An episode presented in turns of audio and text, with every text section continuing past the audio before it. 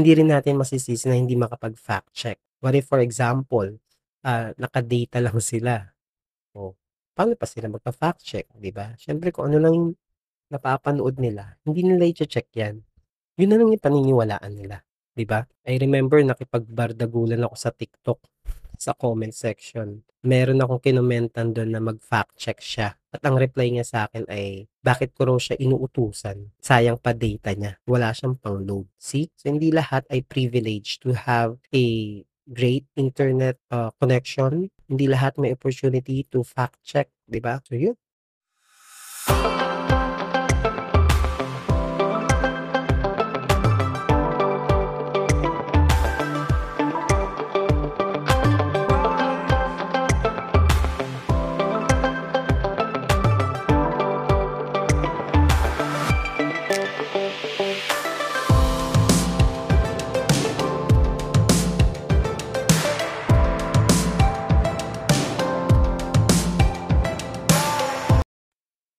Tapos na ang eleksyon at may nanalo na. Kumusta ka? Saang stages of saang stage of grief ka na? There are 7 stages of grief sabi dito. May shock pa pala 'no. Number 1 shock, denial, anger, bargaining, depression, and lastly acceptance. May pa yan acceptance and hope or nasa processing grief ka pa rin. Tara pag-usapan natin 'yan. Welcome, welcome, welcome. This is AKA also known as the podcast with me, of course, your host, Ace Verhel. This is the podcast made by a teacher for teachers and lifelong learners. I'm still your host, Ace Verhel, a licensed professional teacher, a high school teacher for 10 years now. And if this is your first time listening to my pod, please follow me on Spotify. Hit the bell button to get notified on fresh new episodes. And please leave me a rating. Five star rating. you can also listen to my podcast on Anchor FM, Stitcher, Google Podcasts, and Apple Podcasts. Again, welcome to the 35th episode of my pod. Ito nga, Philippine Elections 2022, What Went Wrong? Pag-usapan natin, ano ang mga nangyari? iniiwasan ko yun, ah. Hindi naman sa iniiwasan, pero tagal 'no, bago napansin ko lang kasi hindi ako nakapag post-election episode. Whereas, mga napakinggan kong pod, they were able to have or to record and publish post-elections episode. And sadly, and shockingly, nakagulat, lahat ng aking mga fina-follow ng mga podcasters, Filipino podcasters, both mainstreams and indie or independent and local podcasters. Lahat sila ay iisa ang nararamdaman. Nalulungkot, disappointed, marami. I don't know, wala akong napakinggan na masayang podcasters after the May 9, 2022 elections and after the result. Ano nga bang result?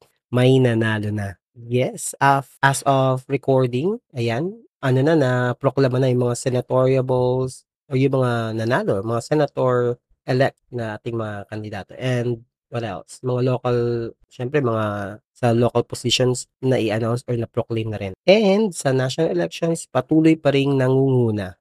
BBM, Bongbong Marcos, Ferdinand, Bongbong Marcos Jr., and Inday Sara Duterte. Ang layo, 31 million votes as compared to 14 million votes of uh, VP Lenny Robredo. Sa mga kapwa ko podcasters at sa ibang mga kakamping, I feel you.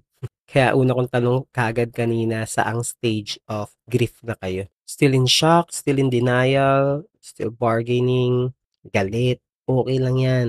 It's okay not to be okay. Okay lang. I think kaya naggawa rin ako ng ganitong episode is siguro para mailabas din yung mga emotions or yung mga nararamdaman ko precisely because syempre tao lang tayo, nakakaramdam tayo ng panghinayang, kalungkutan, 'di ba? Yan talaga may nananalo, may natatalo. Kaya lang iba kasi itong laban ito 'no para sa maraming Pilipino, especially for those uh, 14 million Filipinos na umasa, nanindigan para sa kanilang uh, ipinagbaba uh, pinaglalaban.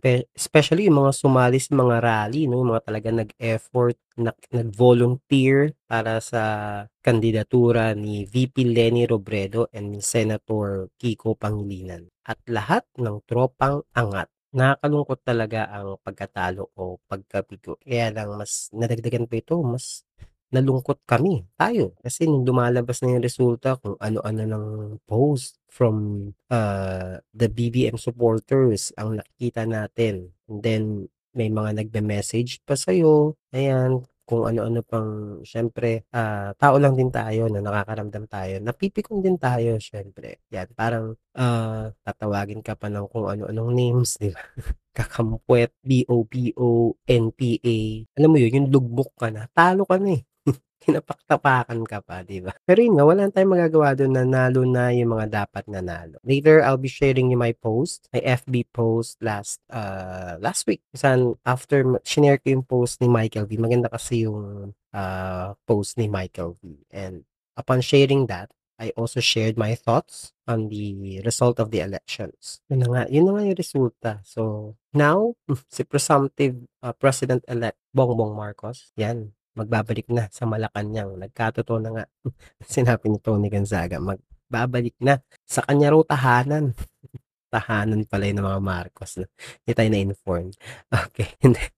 Ah, right now, the world is watching us. Nag-search ako ng mga international news, hindi lang mga local news and yung mga broadcast sa kanila nakatutok sila sa resulta ng eleksyon. And nakakalungkot talaga na ang caption talaga nila sa atin or pinaka-headline nila is, "Hindi na tayo natuto at hindi madali tayong makalimot, madali palang makalimot talaga ang mga Pilipino." Yun ang sabi sa mga ano, baka sabihin niyo ano 'to, search ninyo yung mga ano, ng mga international newscast, ayan, and how, uh, they do their broadcast, their news about the Philippine elections 2022, the recently concluded Philippine elections. Okay, in this episode, let us talk about what went wrong.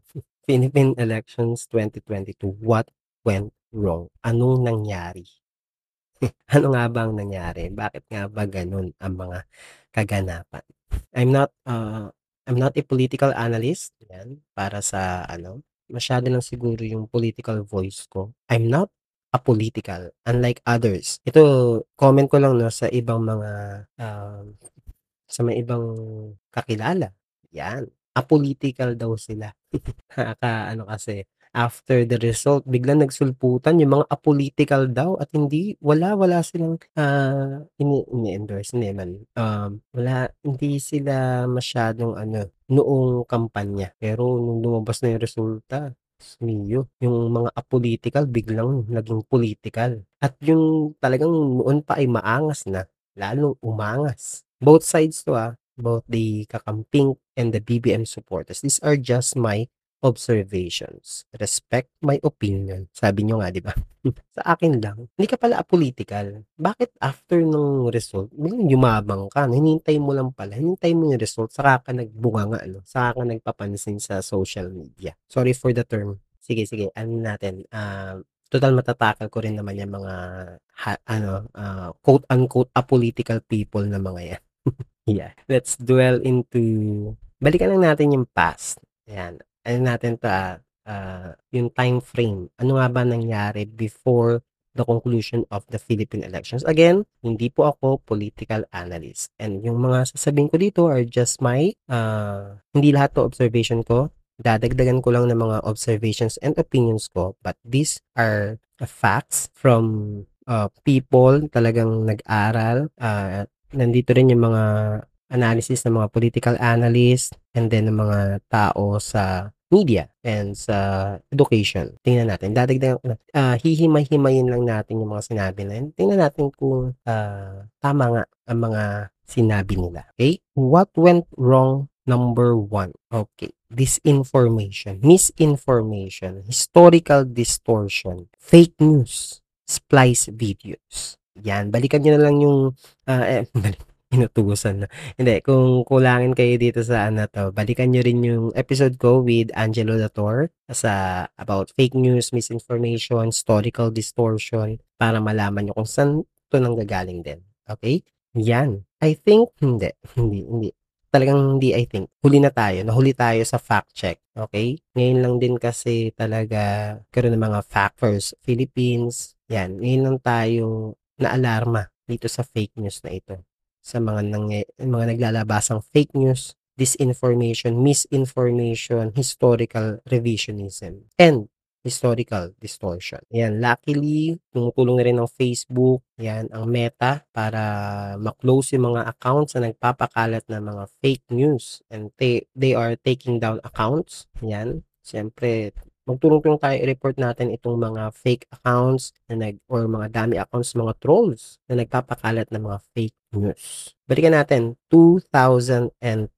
Yan, yan talaga yung ano eh, mid-2000 uh, or late, ano na, pagkalagpas ng 2010 sa Pinoy's term, President uh, Noynoy Aquino's term, diyan talaga nag-boom ang social media. And still, we are the number one, no? Social media capital of the Philippines. Number one din tayo sa fake news. Sabi ni, uh, sa isang pag-aaral, okay, na sinite din ni Atom Araulio sa isang episode ng Paano Ba To The Podcast ni Bianca Gonzalez uh, uh, sa The Big Problem with Fake News we, featuring Atom Araulio. Pakinggan niyo yun. Okay? Patient zero tayo pagdating sa kumbaga sa gera, ground zero tayo. Pagdating sa fake news. Remember, ang pinaka number one na nakinabang dito sa mga fake news na ito, disinformation, historical distortion, ang number one na nakinabang dyan, although dinedenay niya talaga is si Bongbong Marcos.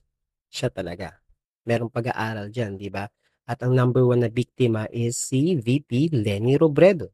So that's a fact. Hindi ko yung opinion na respect the facts. Binalikan ito ng mga researcher. Ito si Fatima Gao, isang digital media researcher. Pakinggan niyo yung kanyang guesting sa the Howie Severino podcast entitled How to Battle Online Falsehoods. Whereas sinabi nga doon, napakatindi ng makinarya nitong gumagawa ng mga fake news, ng mga splice videos, ng mga trolls, ng mga dummy accounts. Matitrace siya way back decades, di ba? Or a decade ago, 2010, parang bini-build up na talaga, no? Yung parang nagkakaroon talaga ng historical distortion. Inaral nila, binalikan nila itong mga uh, YouTube channel na ito, mga YouTube videos na nagpapakalat ng mga fake news, nagpakalat ng mga kwento na ang Marcos era is the golden age. Maganda raw ng panahon ng Marcoses, panahon ni former President Ferdinand Marcos. And I think yun ang hindi, o oh, dagdag ko lang to ah, yun ang hindi nakita siguro ng Dilawan or ng Liberal Party na somewhere between the lines, meron nang naguhukay. Kumbaga meron ng uh, may ginagawa ng paraan ang mga Marcoses para makabalik sa Malacanang, sa power. Sabi nga ni Richard Haydarian isang political analyst, matagal nang nakabalik sa kapangyarihan ang mga Marcoses. 'Di ba? Binoboto pa nga ng mga Pilipino, binoboto pa rin, 'di ba, ng Solid North ang mga Marcoses. Nasa mga posisyon pa rin sila. Amy Marcos became senator, Bongbong Marcos also became senator, 'di ba? Then pag bumalik ka sa North, sa Ilocos, nandoon sila sila rin, 'di ba? So hindi totoo ngayon lamang bumabalik sa kapangyarihan ng mga Marcoses. Matagal na silang nakabalik o hindi sila hindi nga sila umalis sa kapangyarihan, nandoon pa rin sila. What went wrong? Balik tayo kay former president and the late uh, Noynoy Aquino. Sa kanyang administration, maganda naman ang kanyang naging administration, ang kanyang naging governance, 'di ba? Baka nakalimutan ng mga tao, 'di ba? Nandiyan ang uh, legacy niya K-12, 4Ps and more. Kaya lang, what went wrong? Tingnan niyo, um, by the end of his term, ito according to Richard Haydarian, a political analyst sa episode ni Howie Severino sa kanyang podcast entitled On the Rise of Authoritarian Populists. At the end of the term ni Pinoy, im- imbis na yung legacy na maganda ang iwanan niya bago siya bumaba sa pwesto. Andun yung laglag bala, if you remember, di ba, sa 44, ano pa ba, yung MRT, yung, di ba, si Marojas, yan. So, yun yung naiwan na legacy. And from there, sinisisi ng mga tao ang Dilawan o ang Liberal Party sa mga nangyari. Totoo nga naman, 'di ba? Okay. Ngayon, punta tayo sa ano, sa ito sa 2016 national elections. Alam naman natin natalo si Marojas, 'di ba? Dahil sa mga nangyari sa dulo ng Pinoy administration. Yan. At ang nanalo, of course, is si President Duterte. And kasabay ng pagkapanalo ni Duterte, pagkatalo naman ni Alan Peter Cayetano, and pagkatalo rin ni Bongbong Marcos bilang Vice Presidente. Okay? Naglaban sila ni Leni Robredo. Nanalo si Leni Robredo. Inakusahan niya ito ng pandaraya. Nagbilangan sila tatlong beses at tatlong beses na rin sinabi ng Supreme Court, sinang-ayunan ng Supreme Court, ang resulta ng eleksyon pabor kay VP Leni Robredo. Eto na. Alala nyo, ito na yung era ng fake news talaga. Yung panahon na ni President Duterte. Kasabayan yan si Trump ng Amerika, 'di ba? Silang dalawa parang ano eh, no? Pareho sila ng track no sa kanang uh, personality. Fast forward to 2020, napasara. Tuluyan nang napasara ang ABS-CBN. So ano connect, no, 'di ba? Uh, hindi naman daw talaga si President Duterte ang nagpasara ng ABS-CBN. Kaya lang coming from uh, the horse's mouth, 'di ba? And then syempre hawak niya ang Kongreso or a majority ng Congress ay bumoto against sa franchise ng ABS-CBN. So nawala sa free TV ang ABS-CBN. Imagine nawala sa free TV ang ABS-CBN. So, ito na. So, kumakalat ang fake news, nabawasan pang mainstream media. Saan na ba napunta ang ABS-CBN? Parang naging ito yung totoong NPA, no, no person, no uh, permanent address, no? Nakihingi na lang ng time slot sa TV5 and then nagkaroon ng Kapamilya Channel pero sa mga cable users na ito hindi naman lahat may cable.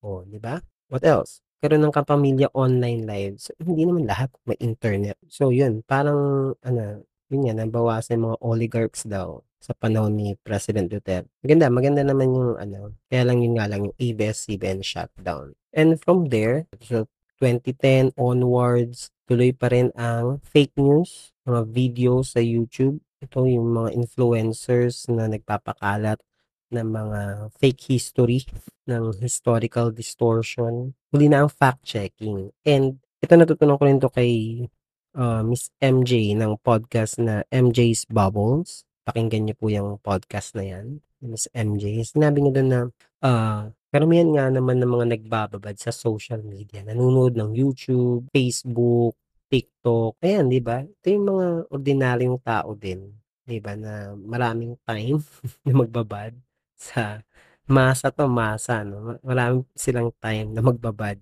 sa mga ganitong klase ng ano, and then feed mo yan ng fake news, feed mo yan ng mga splice videos, kung anong makita niyan. Alam niyo naman ang algorithm din ng Facebook, 'di ba? Kung ano yung madalas mong pinapanood, yun ang ibibigay niya sa'yo. Gano'n din sa TikTok, 'di ba? And according to Dic Dr. Jean Encinas Franco, a political analyst from UP, uh, sa kanyang guesting sa The Howie Severino podcast pa rin on factors that led to Marcos impending landslide victory. Itong mga taong ito na laging na biktima ng fake news, laging nakababad sa social media. Kung ito nga ay masa, so marami, hindi naman, wala naman sa middle class or uh, nasa class A or B. Ito naman din mga taong ito ay hindi rin natin masisisi na hindi makapag-fact check. What if for example, uh, nakadata lang sila. O, paano pa sila magpa-fact check, di ba? Siyempre kung ano lang napapanood nila, hindi nila i-check yan. Yun na lang yung paniniwalaan nila. 'Di ba? I remember nakipagbardagulan ako sa TikTok sa comment section. Meron akong kinomentan doon na mag-fact check siya. At ang reply niya sa akin ay, bakit ko raw siya inuutusan? Sayang pa data niya. Wala siyang pang-load. See? So, hindi lahat ay privilege to have a great internet uh, connection. Hindi lahat may opportunity to fact check. Di ba? So, yun. Number one uh, factor on how uh, did the Philippine elections uh, go wrong, go wrong talaga. Yan, disinformation, misinformation, historical distortion, lack of fact-checking. What went wrong? Number two, pink revolution. Come 2021, uh, Lenny decided to run for presidency. This time, independent na raw siya. Pero, eto na, what went wrong? Ang kanyang uh, campaign advisor ay, or pinaka campaign manager niya si Bam Aquino. An Aquino, 'di ba? Gano'n pa rin, Liberal Party, Dilawan, nagpalit lang ng kulay, pink, thus Pinklawan. Pinanganak ang mga Pinklawan, 'yan. Maganda, maganda naman yung kulay 'no, kaya lang, ah, isa rin sa mga naging factor ay ayun nga, though independent siya na tumakbo, kadikit pa rin niya ang Liberal Party. Sila-sila pa rin naman yun, 'di ba? Nag-iba lang talaga, nag sinabi lang na independent siya, though independent naman talaga like other candidates. And dun nag-start ang volunteerism ng mga tao, wala siyang makinarya, pero kasama pa rin niya dito Senator Kiko Pangilinan, tapos campaign manager niya Bam Aquino, and other, ah, opposition, 'di ba, Laila de Lima, ah, Senator Risa Hontiveros. So kung babalikan natin yung 2016, yung patapos na term ni Pinoy, ang naalala ang naalala kasi ng mga tao yung ano 'no, yung mga issues revolving the Liberal Party, revolving Pinoy, ah, administration. Sabi nila 30 years daw, grabe naman sa 30 years. So hindi natin naging presidente sila ERAP, si Ramos, si GMA.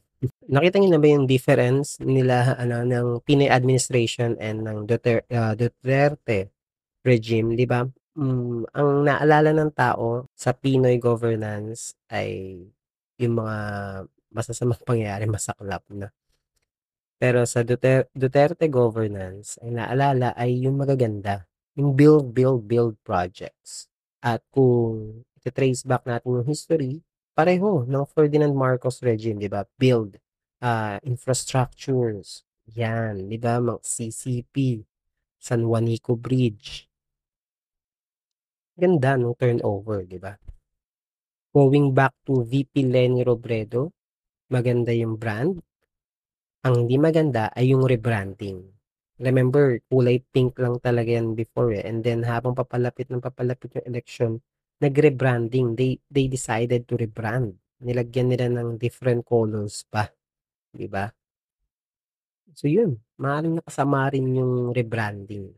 And then came Easter Sunday. Ito yung kontrobersyal na pa-press call nila Isko Moreno, Ping Lacson, and others na nagkasiraan pa, no? Pinapaatras daw sila ni VP Leni or ng mga Dilawan, ah, Pinklawan. And then, so nag ah, backfire din naman ito kay Isko Moreno pero malaki rin yung damage kay VP Leni. Idagdag pa natin diyan yung survey. Still, the frontrunner sa mga survey is Bongbong Marcos.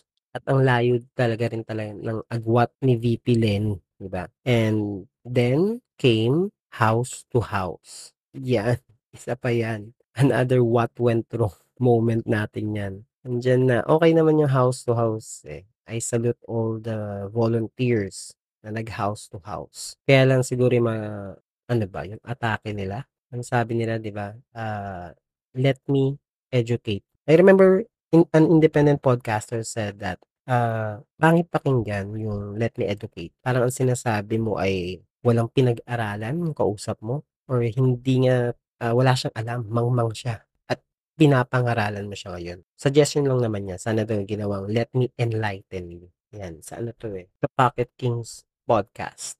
Hanapin niyo na lang sa Spotify. Yun, yung mga house to house and then the volunteers and some of the VP Leni, not all ah, some of the VP Leni supporters din kasi masyado na rin naging toxic sa social media. Toxic on campaigning for uh, Leni Robredo, Leni Kiko tandem. Gano'n din naman sa kabila. Napaka-toxic talaga ng uh, election. Maybe because ito talaga yung election na lahat may pinaglalaban at lahat ay nasa social media na ito nga ginamit ng uh, Uniteam and then yung cancel culture. Kapag uh, nagsasabi yung celebrities na kung sino yung kanyang uh, i-endorse, yan, nababawasan yung kanilang mga followers, tapos dumadami yung kanilang bashers. Both sides to. Okay? And speaking of celebrity, what went wrong? Eh meron namang celebrity endorsement. Napakaraming endorsement, 'di ba, para kay VP Leni Robredo. May mga national artists pa, may mga political families pa na nag-endorse sa kanya. Sabi ni Doctor Jean Encinas Franco saka ni Richard Heydarian, huli na, okey. Siguro kung medyo napaaga yung mga endorsement na ito, siguro if nangyari itong mga endorsement by November or December, medyo nakahabol pa sa surveys and sa mismong botohan si Leni Robredo. And sabi rin nung iba, malamang na manalo si Leni kung mag-e-extend pa 'no, hindi May yung election, 'yan kasi makakahabol pa 'no. And lastly, of course, the endorsement of INC na alam naman natin black voting sila na talagang pagkakaisa. Ayun, saktong-sakto sa unity na isinusulong ng Uniteam, na isinusulong ni, ah, Bongbong Marcos and Sara Duterte. Wala na, finish na. 'Pag binalikan natin yung history, yung mga in-endorse talaga ng INC ay nanalo nanalo rin naman talaga. Sa mga huling eleksyon na inatenan ko inatenan, sa mga botohan na nasalihan ko, Pinoy, nanalo siya, Duterte, nanalo siya. Lahat sila 'yan ano, suportado ng INC. And ito nga lastly, Bongbong Marcos. Lesson learned, hintayin mo na lang lesson learned, hintayin mo na lang kung sinong i-endorse ng INC saka ng ano, 7-Eleven, sino manalo sa pa-survey ng 7-Eleven. Hindi, joke lang. And back to present times, ito na nga kaka-announce lang ni presumptive, ano ba, President-elect Bongbong Marcos, Sara, ah, presumptive VP, Sara Duterte will be the head of the Department of Education. Yan, ano kaya ang mga mangyayari? Nagsisimula na raw sa ano nag anong tawag dito, nag nag-down yung website ng Malacanang. Nagsisimula na raw ang historical revisionism. Opinyon ng mga tao yun, ah, hindi ko yun ano, ah. Tignan natin kung anong mangyayari for the next 6 years. And isa pa sa mga inaabangan, ano ba, kahit yung mga ekonomista 'no, clueless sa kung ano ba ang plano ni Bongbong Marcos sa ekonomiya ng Pilipinas. Kasi, ah, yun pa sa plataporma 'di ba, sa mga wala siyang gaanong nabanggit na mga plataporma, hindi natin siya ma nakita sa mga debate. Meron siyang sinalihan na debate, yun yung sa SMNI na kay Kibuloy, 'di ba? Pastor Kibuloy. And lastly, ano nga ba ang magiging, ah, posisyon ng Pilipinas sa pangunguna ni President Bongbong Marcos sa issue ng ano ba, alyansa sa Amerika at sa China. Pero sa palagay ko mukhang China na naman tayo this administration. Just like the previous one, 'no? Especially 'di ba, alam naman natin na hindi maganda ang relasyon ng mga Marcoses sa US. Pero binati siya ni Joe Biden, ah, by the way. At sana nga yung unity, yung pagkakaisa na ikinampan niya, sana ay matupad. So those are the things. Yun ang sa'kin. This is Philippine Elections 2022, what went wrong? Not just my opinions and observations. These are backed up by the, uh, analysis of different, uh, media personalities, political analysts. And to end this episode, allow me to read my Facebook post last May 13. Para po sa mga FB friends ko na mga BBM Sara supporters. Gayon din sa mga nag-unfriend, unfollow at nang-block sa akin. Pero pareho po ni Michael V, akin pong nirerespeto ang demokrasya at ang ipinanalo nito. Congratulations to the new President Bongbong Marcos and VP Sara Duterte.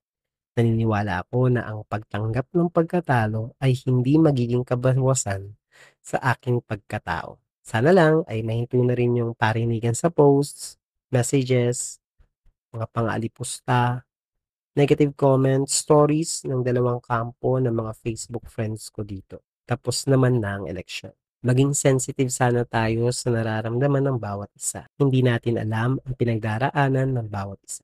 Hindi natin alam kung meron sa atin na ang magulang o kamag-anak ay biktima ng martial law. O isa sa atin ay biktima ng mga nagdaang administrasyong Duterte o Aquino. Nanalo na ang nanalo. Natalo na ang natalo. Kahit makipagbardagulan pa ang mga talunan sa mga panalo, ay talunan pa rin ang mga ito at ang mga panalo ay panalo. Muli, ang pagtanggap ng pagkatalo ay hindi kabawasan sa ating pagkatao. Hindi na rin naman na makadaragdag sa iyong pagkatao kung maipagmamalaki mo na kayo ay panalo o dahil sa iyong panalo. Respeto na rin din sa bawat isa sa mga kandidato at sa mga supporters nito. Respeto sa kababaihan, sa matatanda, sa kapwa-tao. Huwag na po tayo magtawagan ng lugaw, lutang, NPA, o BOBO. Sa huli, pare-pareho naman tayong mga Pilipino. Alright, that's all for today's episode. Thank you so much. I hope you enjoyed it. Sana gusto ninyo yung episode na to, kahit medyo napahaba ba. Please like and share this podcast, this episode, sa inyong mga kakilala, ipagbardagulan, o para maliwanagan din sila. Ano ba? Ano ba nangyari? Diba? Sa mga hindi pa nakatatanggap or uh, nasa process pa, please like and follow my Facebook page, uh, mga social media handles, uh, and then follow me on Spotify. Hit the bell button to get notified and fresh new episodes. Follow nyo po ako para madagdagan ng aking followers and please pakidagdagan ng aking ratings. Kung nagustuhan nyo naman ito, 5 stars sana. Again, thank you and we'll keep and ano pa ba? Lastly, you can also listen to my podcast. Saan ba? Sa Anchor, sa Stitcher, Google Podcast, Apple Podcast. Again, thank you and we'll keep in touch on the next episode of AKA, also known as the podcast. With me is Verhel. This is the podcast made by a teacher for teachers and lifelong learners and for the Filipino citizens. Bye, everyone.